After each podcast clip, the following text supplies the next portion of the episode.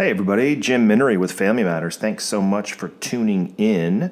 Um, we are here as a ministry of Alaska Family Council, as you know, and uh, just can't thank you enough for being a part of uh, the program today. We are speaking with Pastor Ron Hoffman, who is the senior pastor at Anchorage Baptist Temple. Uh, and as you likely know, um, Anchorage Baptist Temple, or ABT, has been around for many, many, many decades and uh, was led by the pastor Jerry Prevo, who happens to now be the president of Liberty University.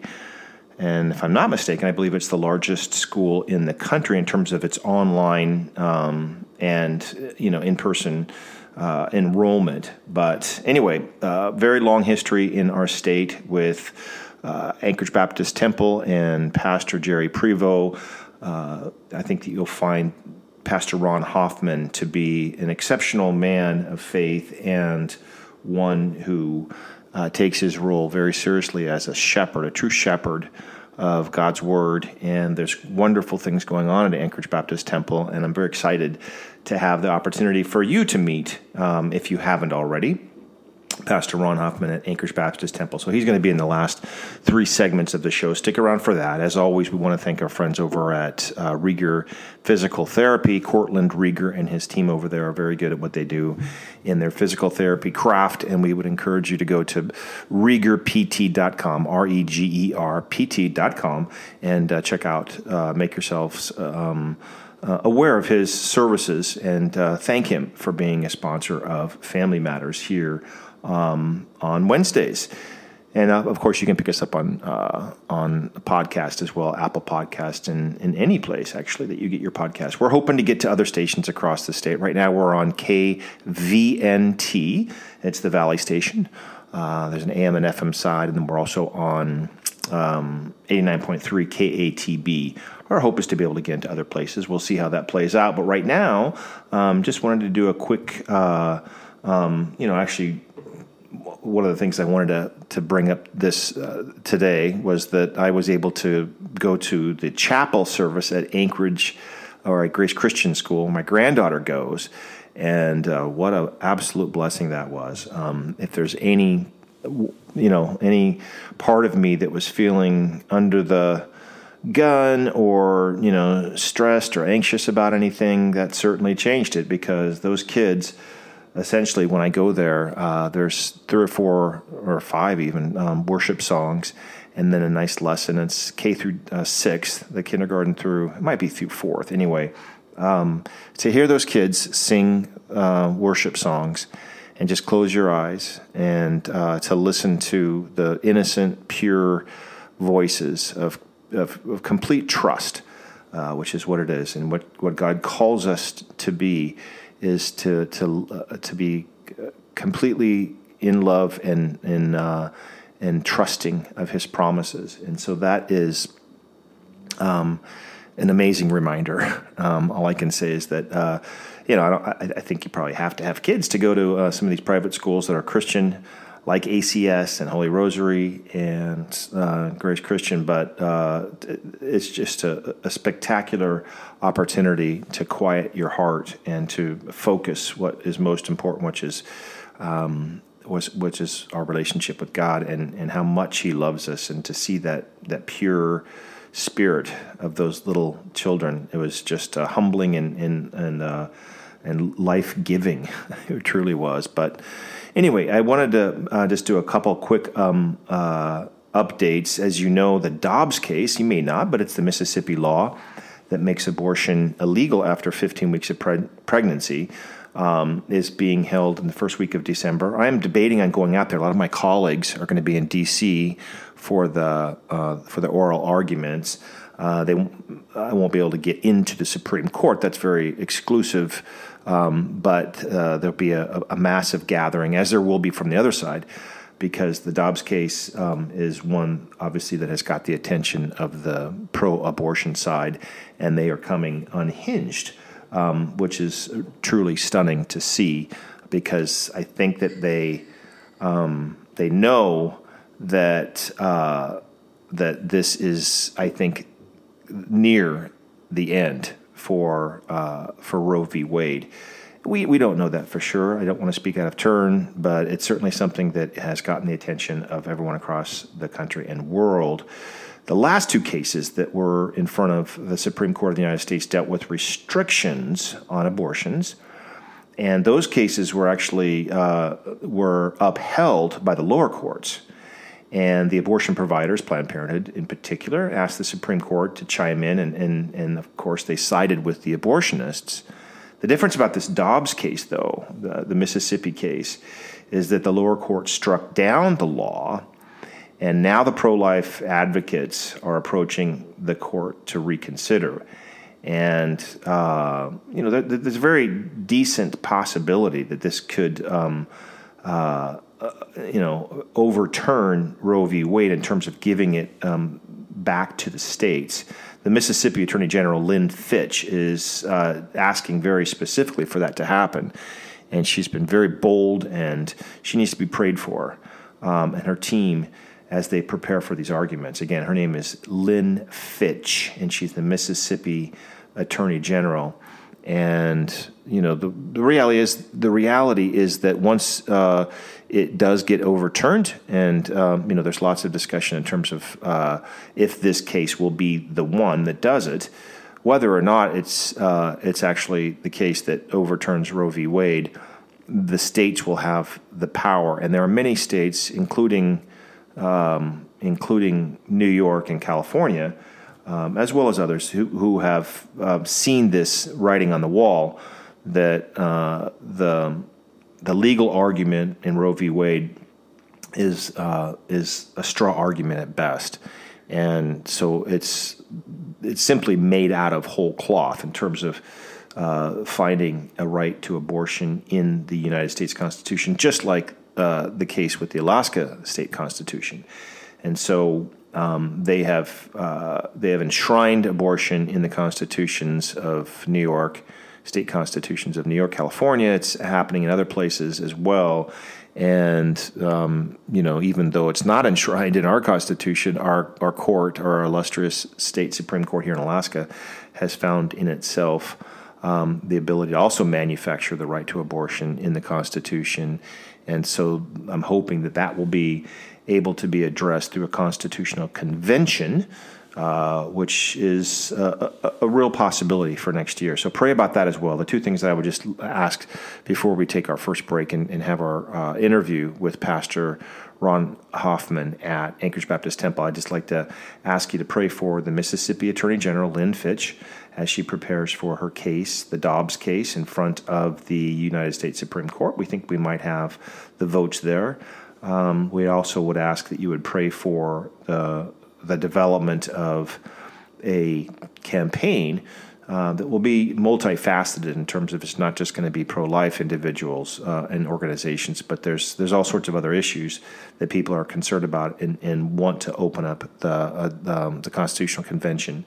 Uh, so pray about that effort so that we can then remove the court from that issue and then we can actually pass laws that protect the innocents uh, of the unborn children here in the state of Alaska. So thanks so much um, for being around. Thanks so much for sticking through uh, and spread the word, please. We're trying to expand our um, influence, and you're uh, you're part of that. So uh, we'll be right back here on Family Matters after the short break with uh, Pastor Ron Hoffman at Anchorage Baptist Temple. So stick around. We'll be right back.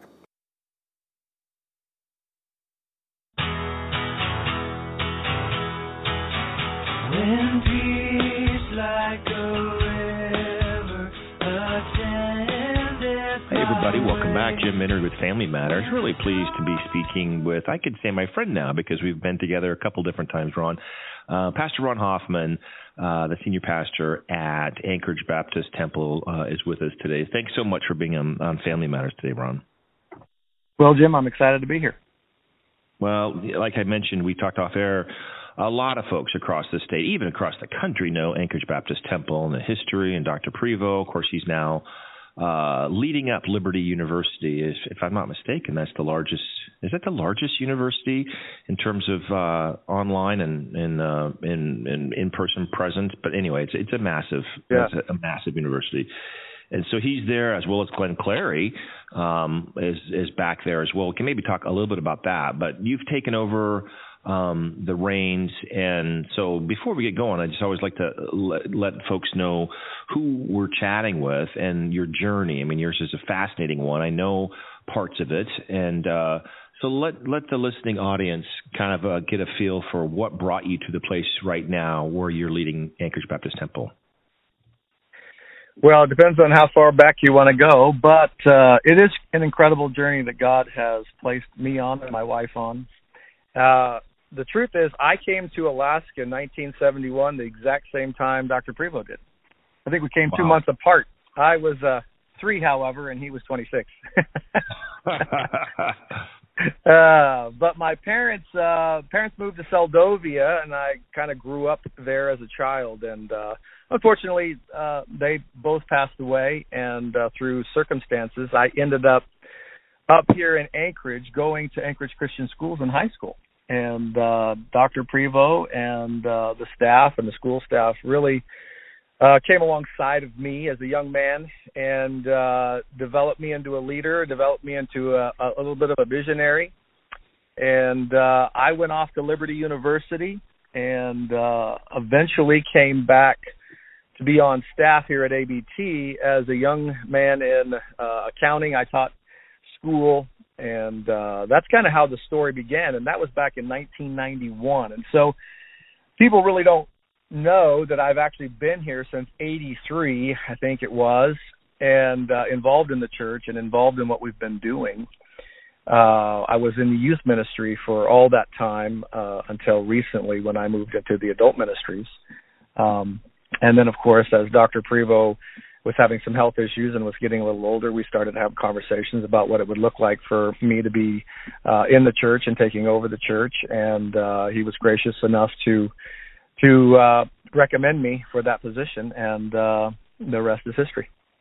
Wow, it's got to be. We've actually had that conversation at my local church that I attend um, because the, our pastor is, is debating on retiring, doesn't doesn't quite want to yet, and has lots to offer still. And we were just having someone come in who's an expert in that arena um, to say here, here's how here's how it plays out with a lot of churches, and, and unfortunately, uh, more often than not, uh, you know, the the pastor just dies, or something drastic happens, and there's not a transition plan.